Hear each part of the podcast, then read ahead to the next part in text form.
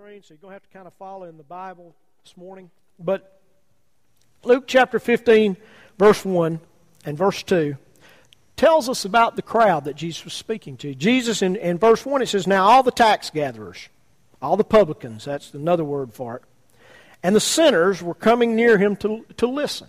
In, in other words, the, the people that were coming to listen to Jesus were the tax collectors. And tax collectors in that day were, were Jewish men who had bid for a contract to collect the taxes of Rome. Rome required so many percentage, so much percentage, and a certain amount. And these men had bid on the contract, they'd received the contract, and anything they could collect above that was theirs. And so it was a system rift with abuse. It was ripe for, for, for, for cheating people. And the, and the tax collectors were some of the most hated people in Israel because they were looked at as traitors. They, they had turned their, against their own people. They, were, they were, were stealing literally from their own people. And so the Jews hated the tax collectors. They hated, they hated them. Zacchaeus, I mean, not Zacchaeus, but uh, Matthew, one of Jesus' disciples, was a tax collector. He was a tax collector. The other group were, was just lumped into the sinners, okay? The, the notorious sinners. Well, let me explain who the notorious sinners were. The notorious sinners that, that, that Luke is talking about here are the men and the women, the common people, folks just like us, who couldn't keep all the rules that the Pharisees and the Sadducees had taken out of Scripture. I don't remember, I think it's 689. That may not be the exact number, but it's up there. There were all these little nuances of the law. In other words, you couldn't do certain things on the Sabbath day. Uh, and it was so nitpicky. You could do this, but you couldn't do this. And Jesus couldn't walk but so far. If he took one step farther on the Sabbath day, it would have been considered working. It would have been a sin. You couldn't cook on it. You couldn't light a fire on the Sabbath because it was considered working. Well, they had taken all these, they'd made all these kind of rules. And so what had happened is the common people, the people who had donkeys to feed and children to feed and lives to live, they'd given up. Now, they hadn't given up on God, they'd just given up on the religious system they lived in. But the religious system, Judaism, considered them sinners. They considered them worthless there you even deal with them. And so that's who, he's not talking about here, it's, it's not talking about, now they were there, the prostitutes and the thieves and, and, and the liars and all that kind of stuff. Those folks were there, but literally what it's talking about there is just common people. The, the regular folks, they heard Jesus gladly. And the reason is because Jesus had something to say. Now, there was another group. If you, pay attention to the text here, it says they were coming near to listen to him. They were coming to listen to Jesus. Now, there's another group here. And both the Pharisees and scribes begin to grumble. It says, no, they're not there to listen, they're there to critique. Now, it's very easy to grumble. Amen? In fact, it's far too easy to grumble. The reality of it is, we've all grumbled. We've all complained. But the Pharisees and the scribes were there, and, and they were looking to see who was coming. And this is their assessment. This man receives sinners and eats with them. In other words, this man mixes and mingles with the sinners. Now, you know who the Pharisees were. The Pharisees were the. I'm thinking of a, a nice way to describe the Pharisees. They were religious hypocrites, okay? Now, they believed that this book from cover to cover, okay? But they had added to Scripture. They'd taken, they'd taken things that were very simple and made them very complex. They were the guardians of the law, the Torah. They, uh, they were the guys that stood on the street corners and, and prayed very loudly so that you could hear them. They were the guys who, when the offering plate was passed around, they made sure everybody saw what they put in. They were Pharisees. They were hypocrites. And then there were the scribes. The scribes were the religious teachers and lawyers. They were the ones who copied the scriptures. They were very critical. So you've got two groups here. Jesus, you got one teacher, two groups of students. You've got some that want to listen, and you've got some that want to be critical and condemn and pick things apart. And Jesus knows exactly who he's talking to, okay? Don't think that he doesn't know exactly who he's talking to. And so, what Jesus does in this chapter is he tells three parables. The first one is kind of not real specific. Now, they all knew what a, sh- a, sheep was, they, they knew who the shepherds were because that was a part of their Jewish system. It was a part of their economy. Uh, sheep and wool and uh, lamb and, and all that was very important to them. So he tells the, the parable in verse 3. He said, and I'm just going to, I'm going to paraphrase because I want to get to the, the third one. But he, he just asked this question What man among you, if you had a hundred sheep and he lost one of them, does not leave the ninety and nine in the open field, in the open pasture, and go after the one which is lost until he finds it? In other words, how many of you, if you had a hundred sheep and you lost one, wouldn't you go look for it? Now, every person there would go, Well, sure. The open field was a safe place. And while we were in Israel, we had the opportunity. We think of fields as like the baseball field out there. It's just long and flat. Their, most of their open fields were up the sides of hills in this area, okay? Well, they would have put those sheep in a safe place in a, in a sheepfold, and that shepherd would have gone out, and he would have looked and looked and looked until he found that sheep. And then it paints a picture of what that shepherd would have done. He would have put that sheep up around his neck, his hind feet over here and his front feet over here, and he would have carried him back and Jesus says this, and when he found him, he lays it on his shoulders, rejoicing. In other words, he's excited. He's found what he's looking for. And when he comes home, he calls all his friends together and his neighbors, saying to them, Rejoice with me, for I found my sheep which was lost. Then Jesus, he's painted that story. All of them can picture that. Then he says this I tell you the same way, there will be more joy in heaven over one sinner who repents than over 99 righteous persons who need no repentance. In other words, what Jesus is saying is when someone repents, heaven celebrates. Now, that was good news to half his audience. It was good news to the common people and to the tax collectors. It was not exactly what the Pharisees and the scribes wanted to hear, but it was scriptural. And so Jesus steps it up a little bit. He's talking, really, this parable probably communicates more to the common people than it did to the Pharisees and the scribes. But then he tells one that I think the scribes would have liked. He goes, Or what woman, if she had ten silver coins and loses one coin, does not light a lamp and sweep the house and search carefully until she finds it? And when she finds it, she calls together her neighbors and their friends and saying, Rejoice with me, for I have found the coin which I have lost. Now, they love their money. Okay? So they, they would have sort of enjoyed that picture there. Well, sure, we, if, I, if I lost a silver coin, I'd look for it until I found it. And, and it, it paints the picture of, of someone sweeping the house clean until they find that silver coin. You know, I, I'm kind of like this. I've got nine still. If I can't find the other one, no big deal. But that's not what Jesus is talking about. He's, he's placing the importance on the one that's lost. And Jesus said this in verse 10 In the same way, I tell you that there is joy in the presence of the angels of God when one sinner who repents. Now, they didn't care for that. That wasn't what they wanted to think about. But again, the common people were encouraged. Now, Jesus has both groups kind of sitting on the end of their chair now. He's, really, what he's doing is he's about to tell a story, and he's going to use one son to illustrate one group and one son to illustrate the other group. And what we've done is we've spent all our time and all our energy on what we call the prodigal. We know all about the prodigal. The sad thing is, is that it's the elder son that Jesus is really concentrating on here. I mean, he's fixing to deliver the, the hammer blow to the Pharisees and, and, the Sadducees. But what happens is, most of the time in our sermons, we've run out of time before we get to them, and so they, they get a bye. Okay? I'm not going to preach about either one of them this morning, okay? But I want you to understand that. And so Jesus tells a story. He's drawn them in, and he tells a story. And he said in verse 11, A certain man had two sons. Now, there are two groups here, and they were just as separated as these aisles separate you from you. They were all Jews, but they were separated. There was the religious elite over here and the rest of the folks. Now, I'm not saying you're the rest of the folks and you're the religious elite. I'm just saying, look at this aisle. It separates us. They were separated. This group, I'm going to do it this way, okay, so you don't feel like I'm saying this group. This group had nothing to do with this group. And that's what this group was there for. This group was there to help this group. And so Jesus begins to tell these stories.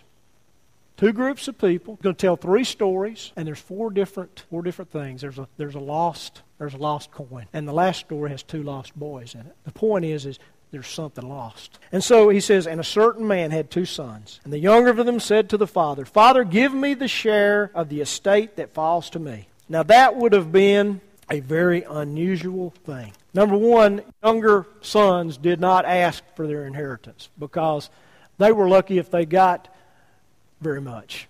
The older son always got the double portion, and what was left was split between the rest of the sons. But here's a younger son. Here's, here's the baby boy coming to his daddy. And daddy, daddy's not even dead yet, okay? You, got, you have to realize that. You didn't get your inheritance until your father passed away. So he's come to his father. He says, Father, I want what's mine. And that's literally what he says. Oh, man, I want what's mine.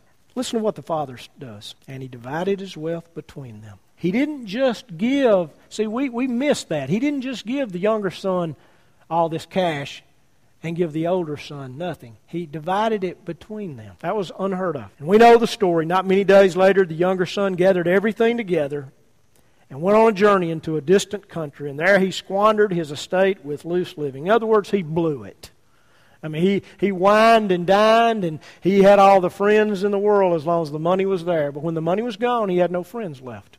He enjoyed sin for a season. Now, Jesus is focusing right now on those common people that'd given up. And what he's saying to them is, you're wasting your life in what you're chasing. You're wasting your life. You're wasting the riches of the Father trying to, to find happiness and trying to find security and trying to find this and trying to find that and trying to find it over here and over there. You're wasting your life. And he goes a little deeper and he says, And when he had spent everything, a severe famine occurred in that country. And, begin to, and the boy began to be in need. Famine is always a picture of disobedience, really.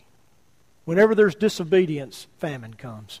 When famine comes, there's no water because the water ceases and the crops die and there's no food. There's nothing to eat. So this, little, this boy finds himself, he's had, he's had a, a pocket full of money. And he finds him in a place where even if he had money, it wouldn't help him. But he has no money. And there's a famine occurs. There's nothing to eat. And it says in verse 15, And he went and attached himself to one of the citizens of the country. And this man sent him into his fields to feed the pigs, to feed the swine. Now, you know, that's not a big deal for us. But a pig was unclean to the Jews. In fact, if you go to the Middle East today, pig, you won't see any pigs. Okay? You won't eat any bacon. Trust me. I looked everywhere for it. I saw none until I got to Germany. And I fell on my knees and praised God for it, okay? And the reason is it's unclean to the Jews and it's unclean to the Muslims. None of them have anything to do with pigs or swine. What Jesus is doing, he's painting a deep, dark, black hole. That's what he's doing. He's trying to paint us a picture of how far this young man went. And it says he was longing to fill his stomach with the pods that the swine were eating, and no one was giving him anything. In other words, he was so hungry, so desperate, that he would have even eaten what the pigs were eating. This is not being wasted on those common people at that point. Jesus is not throwing rocks at them. He's just painting a picture of their spiritual condition. And they realized it. That's why they came to Jesus. That's why they listened to him. For the first time in hundreds of years, someone had something to say that didn't just fall on their brains and go in their ears, it fell on their heart. It satisfied the starving that was in their spirit. I love verse 17. But when he had come to his senses, in other words, the picture is when all of a sudden he came to himself. That's literally what it means. When all of a sudden he realized where he was at, what he was involved in, what was going on, it was like, ding, the light came on. What in the world am I doing here? And he said to himself, How many of my father's hired men have more than enough bread, but I am dying here with hunger? Why in the world did I leave home? Why did I think I could find what my soul desired somewhere else? I had everything that my heart could desire at home. Then he says this in verse 18 I will get up. That's important. You know, sometimes when you live with the pigs, you have to get up. He said, I will get up and I will go to my Father. He's going this direction. All of a sudden, he says, I will go to my Father. That, that's, a, that's a picture of repentance. Repentance means to change directions 180 degrees. I was headed this way, now I'm going that way. And he says, I will go to my Father, and I'll say to him, Father, I've sinned against you. I've sinned against heaven, and I've sinned in your sight. And I'm not worthy to be called your son any longer. I'll be happy to be one of the hired men. I'll be happy to be one of your servants. In other words, if you'll just take me back, let me be like one of the servants, everything will be great. And it says, and he got up and came to his father. In other words, he headed home. Now, I want to pause there a minute because I want to come back to what takes place. There's another son. This son is the older son. He's the eldest son. He's the one who stands to inherit everything that dad has. Everything that the father has is his. He will inherit his name. He will inherit the land they live on. He will inherit everything the bank account, everything. He didn't leave, he stayed home. That ought to be worth a check on the board, don't you think? Well, that's the way the Pharisees believed. God loves us. And this young man, he didn't leave. And I'm going to skip a little bit because I want to come back here, but fast forward through the story a little bit. The son comes home. Dad throws a party. He's out in the field working. He's doing everything that he knows to please the father, to get that attaboy, that pat on the back. You've done a good job, son. He stays out late in the fields. He works. But that afternoon, in verse 25, now his older son was in the field, and when he came and approached the house, he heard music and dancing. And he summoned one of the servants and began inquiring what that, those things might be. Instead of asking his father, he asked a servant. And the servant tells him that your brother's come back home. Your father's killed the fatted calf, he's cranked up the band, and they're having a party. Verse 28 is telling, but he became angry. Wonder what he was angry about. You ever been jealous? Jealousy is when you wished you had what someone else had. I think his was even more, he was envious. Envious is when you're willing to do whatever it takes to get what somebody else has. He was angry, and he was not willing to go into the party. Now, I want to stop right there. Now, you have one son that's basically a pig, okay? He's just living it up, having a big time. You've got one son, though, that, I mean, he's doing everything right I mean, he's working his fingers to the bone. He's keeping all the rules, all the regulations. He's everything is just right down the middle line. But you know what? Both of those boys were lost. And I don't mean lost in the sense that we, when I say lost to most church people, they think they don't know Jesus. Okay, that's not what I'm talking about this morning, okay? That wasn't what Jesus was talking about. He was talking about they had no clue of who their father was. That's what it means. They were lost. This one didn't live in the father's house anymore. He was out in a far country lost. This one lived with his father, but he didn't know who his father was. He didn't know anything about his father. You know what? It's really easy for us to be either place when it comes to our relationship with God. We can be doing our own thing, having a gray old time, or we can be doing all these religious things that are so dadgum important, we think, and still not know who God is. While I was at the Wailing Wall, by the way, I, I rolled up one of our Eagles wing cards and stuck it right in the wall and prayed for us, okay? I also prayed for, for our church and put it in there. But while I was there, I just kind of took in the sights and the sounds. And, and one of the things you will see is you will see religion at its zenith. And it's not just there. I'm going to talk a little bit about the Jews for a minute, but I'll share a little bit about the, the rest of us.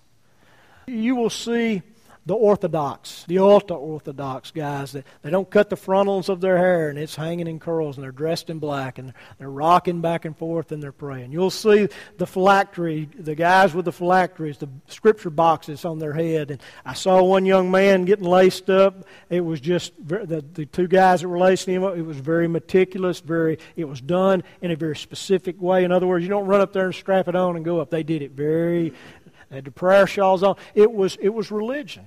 Okay? Now, you go into the Protestant churches that mark every spot that Jesus may or may not have been at, and you see the other side of it. In Caiaphas' house, which is, there's a church built over it, and the name of the church is basically the Church of the Cock Crow. Okay? I can't say it exact Galliantru or something like that. Anyway, under this church is literally Caiaphas' house and the prison.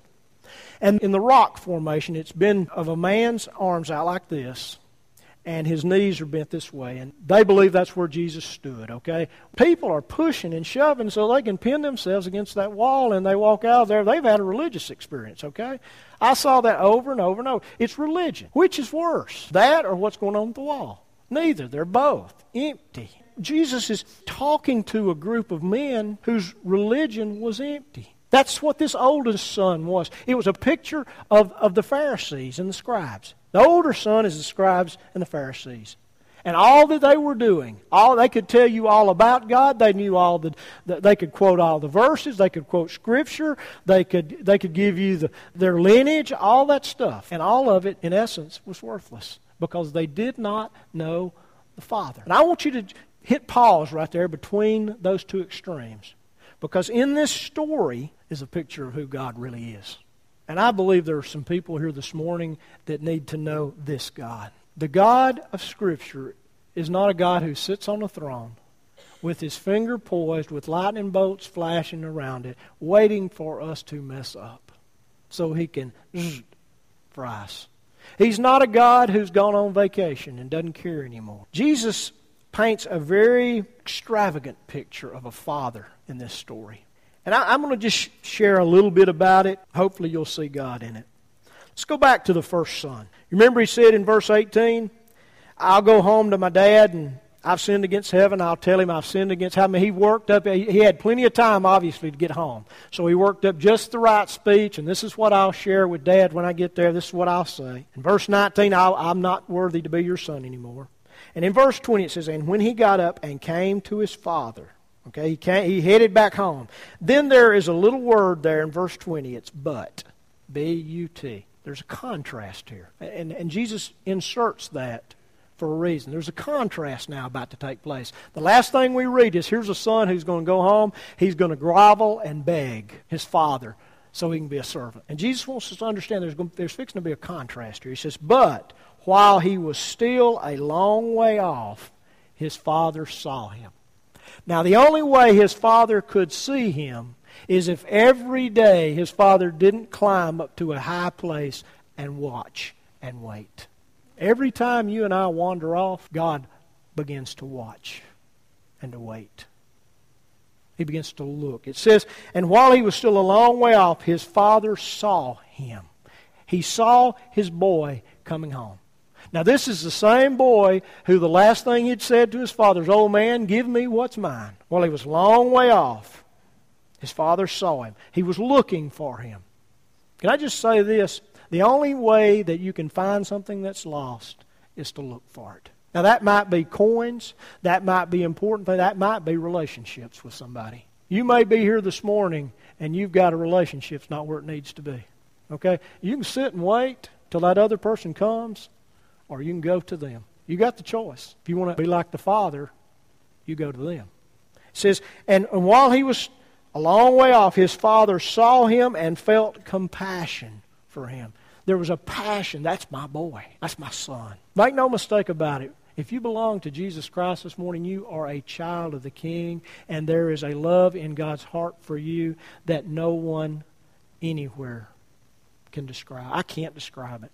Okay? He calls us his beloved. He says he has drawn us to himself with loving kindness. That's the Old Testament word for grace. And that word drawn, he has wooed us. He's played a love song that just caught our ears and drew us to him. His father, oh, and he felt compassion for him. And then it says, and he ran. Now, Dad didn't just sit down and say, well, there comes my boy. You know what? I knew he'd come to his senses. I knew it. I knew it. You see, we read that and, and we don't think anything about it. But in Middle Eastern culture, adult men did not run. It was undignified. They didn't run. You know why they didn't run? It's because they wore long robes. So for this man to have run, guess what he had to do? He had to reach down, grab the back, tuck it in here, grab the front, tuck it in here. Now, all of a sudden his legs are showing and his ankles are showing. And for an Eastern man, that was anathema. That was like being naked, okay? But that's the picture all of a sudden Jesus is painting of this father. And by the way, just so we don't miss it, he's painting this, this father is God, okay? And so here's this old, dignified gentleman, a landowner, an aristocrat, okay? I mean, he, he's not a beggar man. And he's, he's got his robe tucked in his belt and he's hauling, okay? And everybody that sees him's going, I can't believe that. Oh my gosh, what a shame. You know? But you know what? This father doesn't care. You know why? Because there's his boy. Here's his child. It says, and he ran and he embraced him. I mean, he didn't just run up and say, Welcome home, son. I'm glad you're here. Come on. Man, he just, he just bowled over him, grabbed him up in his arms. And our scripture says, and kissed him. Well, one time, okay? That's not the picture here he began to kiss every inch. I mean, everything he could grab, he kissed. He kissed top of the head, back of the head, ears, mouth. I mean, even today, when you greet, when, when you, I, I just kind of watch while I was in Israel. When an Arab would meet another Arab, they would kiss each other on the cheeks. The Jewish men would do the same thing. Uh, very, I mean, it, for an American, it's, it's kind of nerves me a little bit, but over there, it's okay. But, but that's not even the picture. This father takes his boy. I mean, this was a grown man, okay? He wasn't a 12 year old. And he's kissing him all over. He's hugging him. He's not going to let him go. He's squeezing the life out of him. And then the son, you know, he, he finally comes to his senses and he says, Father, I have sinned against heaven, and in your sight I'm no longer worthy to be your son. He, he's got his speech out, okay? He got it out. Well, Dad's not even listening to him anymore. Didn't hear a word he said. There's another but there, if you notice that. But. Contrast. The father called to his slaves, and he says to them, Quickly, bring out the best robe, put it on him, and put a ring on his hand and sandals on his feet, and bring the fatted calf and kill it, and let us eat and be merry. For this son of mine was dead and has come to life again. He was lost and has been found. Dad says, Go get the robe. This is not just a robe, this is the robe that his father kept in his closet for special occasions. This is styling profiling, okay? He's, he's fixing to put on the, the tux, basically. I mean, it's, it's unbelievable how beautiful this robe would be. He sends one of the servants after the robe. And then, then he takes the ring that's on his finger, his signet ring. This is the ring of authority. He slides it on that, that that boy's dirty finger. Then he gets a pair of sandals because only the slaves didn't wear shoes. Slid shoes on his dirty feet. Put that robe over his dirty body. And, and here's the, the picture I'm trying to paint for. What Jesus is painting is, is that, you know what? It's not what we've been involved in. It's not that. The, the Jews were so meticulous about not touching certain things. They were unclean. Listen, if you'd fed pigs and lived with pigs and were willing to eat what the pigs had eaten, you were about as unclean as you could be. And trust me, he'd had no bath between the time he left the pigs till he got to his dad, okay? And here's this father, he's run as hard as he could. He's grabbed this boy up in his arms. He's already kissed most of the dirt off of him. Now he's put the best robe that he's got on him. He's stuck the ring on his finger and shoes on his feet. For those people, who were what Luke calls the notorious sinners, this was good news. To me, this is good news.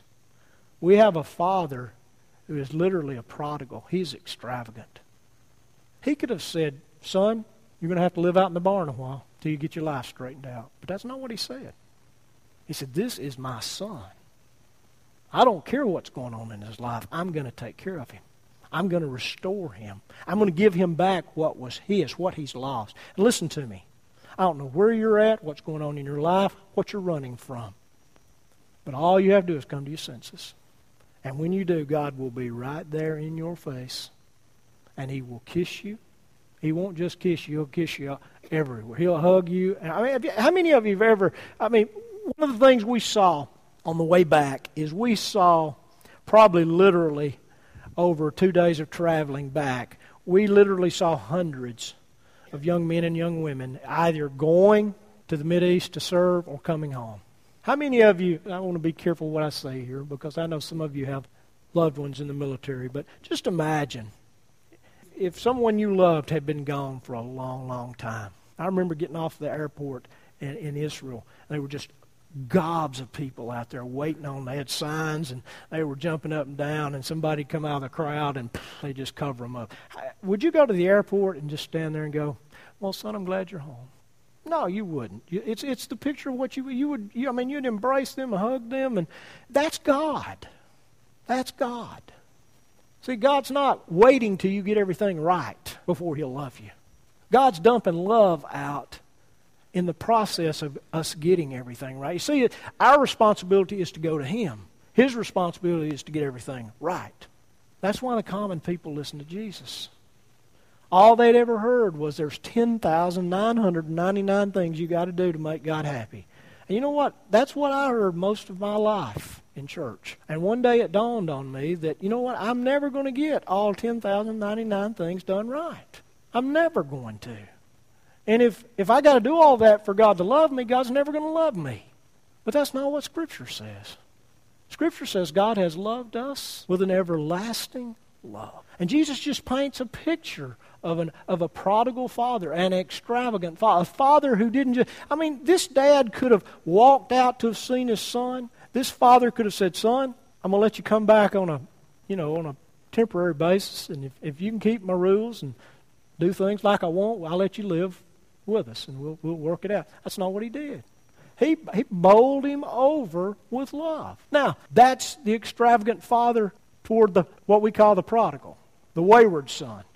Now, I want to kind of walk through the, the father as he deals with his other son. Because Jesus is all of a sudden now, he is half his audience is they're jumping up and down, they're cheering, they're going wild, okay? And half of his audience are a little disgusted because this is not the way that they would have handled it. You see, the Pharisees and the scribes, had they been God, they would have sentenced this young man to whatever and made him do all this stuff, and when he got it done, he could have come back. That's the way they were. And so they're not, little, they're not happy right now. So Jesus is all of a sudden, the noose is tightening, and Jesus is really getting to the point he wants to get to by telling all this story up to this point.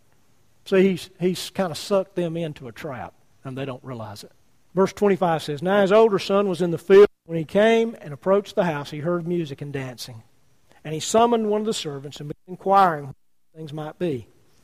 And he said to him, Your brother has come, and your father has killed him for the fatted calf, because he received him back safe and sound. By the way, they always kept a calf or a lamb, depending on their financial status. They always kept one over here in a fattening stage, just in case they had a special visitor. So Dad's had the, this calf over here, and he's been fattening him up for a special occasion. Well, now he's got a special occasion. My son's come home. But he became angry and was not willing to go in. And listen to what it says. And the father came out. Instead of sending someone for this son, the father leaves the party where they're celebrating the son who's returned and goes out to the son who's been there all the time. You see, what Jesus was saying is, you know what? Jesus, people, God loves the sinners and God loves those that think they have no sin. He loves those who think they're so righteous. He loves them too. And He's willing to go to them. See, He went to the son that had been obviously in sin. Now He goes to the son who it's not nearly as obvious, but who's in sin as well. He goes out to him and begins inquiring what these things might. In other words, he begins to question his son. Son, tell me what's wrong. Why won't you come in? Why won't you join the party? Why won't you be a part of this? By the way, I think God is probably saying that to a, a lot of religious folks today. This is not, this is not what it's all about. Why don't you come in instead of staying out here? You see, both of the boys were out there. One was in a far country, and one could see his father, but he was just in far, as far a country. And the father says, Why don't you come in? But he began, his father began entreating him. But he answered and said to him, to his father, Look, for so many years I have been serving you. I have never neglected a command of yours, and yet you have never given me a, even a kid. And a kid is a, a young goat, a young lamb, okay? You've given him the fatted calf, and you hadn't even given me so much as a, as a lamb, so that I could be married with my friends. For so many years I've been serving you, and I've never neglected a command of yours. I don't know what you hear there, but what I hear is arrogance. I hear somebody who thinks they have it all together. They've crossed all their T's, dotted all their I's. They're religious. They've got it together. God, look at me. Jesus has just painted the picture of the Pharisees in Kodachrome living color. They, they, they, can't squeeze this way. They can't squeeze that way. I mean, the spotlight is dead on them. These are the guys who stood on the street corners and prayed really loud prayers so everybody could hear. These are the guys, as I mentioned earlier, who, who dropped the coins from long distances so they would rattle when they hit, so that or they had a parade down to the front of the church to drop their offering in. And what they're saying is, Lord, we've prayed on the street corners. That's what this boy, in essence, is saying. Hey, look at us. Look at us. And then he, there's another but here, okay? All of, he, he's been talking about himself. I've done everything you've ever wanted me to do. I've, I've obeyed everything. But when this son of yours, not my brother, you see, the Pharisees didn't see these people on this side of the street as their brothers. These were the notorious sinners. These were the common, this is garbage. That's the way they looked at people. But, but when this son of yours came, who has devoured your wealth with harlots, now how does he know what he spent his money on? He wasn't there. But that's about as bad as, as he could think, okay? Has devoured your wealth with harlots. You kill the fatted calf for him. You have a party for him and welcome him home. And then I want you to listen, verse 31. And the father said to him, My child. He didn't say son, boy, smack. He didn't do any of that stuff, okay? Now, that's probably what my dad would have done to me, I promise you. He goes, child. That is an, a term of an endearment. That's a term of the heart. Child. Child. My child you have always been with me and all that i all that is mine is yours. He reminds the boy. He reminds him that, that what he thought he had and what was important is not really what's important. It's the presence. He's been in the father's presence all this time and he didn't even he, doesn't even it's it's no big deal to him. All he wants is somebody to kill a calf for him and pay a few musicians to to strum a, a little bit and sing a few songs and have a little dance, and he'd have been happy. And folks, I, I think we're willing to accept far less than the Father wants to give us. You know what? Heaven is important. Okay? Don't don't get me wrong here. Don't don't miss what I'm trying to say. The destination is important. We're going to be there for eternity. It's important. But the journey from right now until we get there is equally important. Because if we don't learn anything about the Father until we get there, we have missed some of the best stuff. My child, my children. That's what Jesus is saying.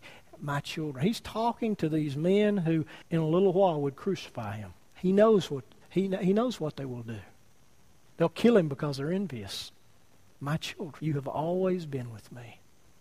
I've been right here with you. My presence. You know, as I, the longer I'm married, the more I enjoy just being with Kathy.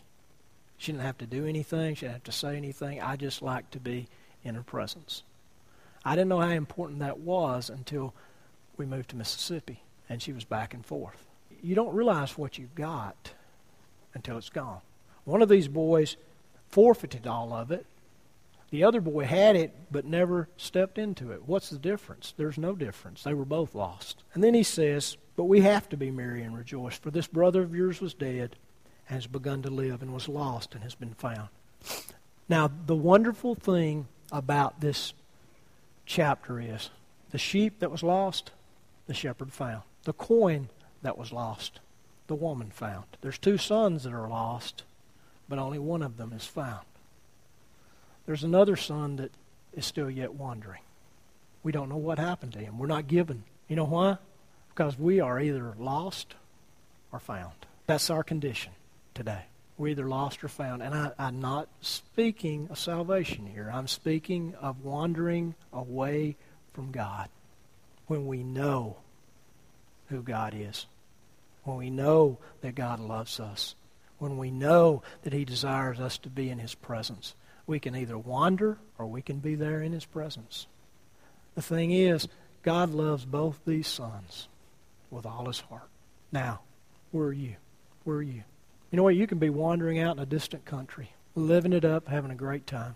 Famine will come. You may be experiencing that famine. All you have to do is come to your senses. And if you'll come to your senses, you know what? The Father will run to you. He will gather you up in His arms. And He will make His love known to you. Or you may be doing all the religious right things, looking really good. You're, you're at church every Sunday. Uh, You don't cheat, you don't lie, you don't steal, you don't do this, you don't do this, you don't do this, you don't do this, you add on, on, and on. The only problem is, you know what? You wouldn't know God if He walked up in front of you. Because your faith is based on what you're doing rather than on the grace that God has given us. You know what? You're just as lost as the person. Both of us. I mean, if, you're either here or here, you're in the high grass. You're lost. Okay? God's looking for all his kids. God's looking for all his kids. He loves his kids. Folks, religious works won't make God love us anymore. And you know what? I don't care what you've done, it won't make God love you any less. God's door is open to his house. And whether you believe this or not, there is a party going on in that house. It's our choice or not whether we join it, whether we walk into it. He loves us with all his heart. He hungers for our presence. And folks, whether you realize it or not, we hunger for His. One boy tried to fill his life with fun. The other boy tried to fill his life with religion. And both of the boys were lost. Jesus is looking at, at two groups, but really they're just one group. They're just one group. They're all notorious sinners. They're all lost. They're all wandering around looking for the same thing. And neither one of them will ever find it unless, and here's this is the part where God is the prodigal, unless God is extravagant in His grace and just pours it out on them. You know what? You'll never find God on your own. God pursues us passionately. God loves us.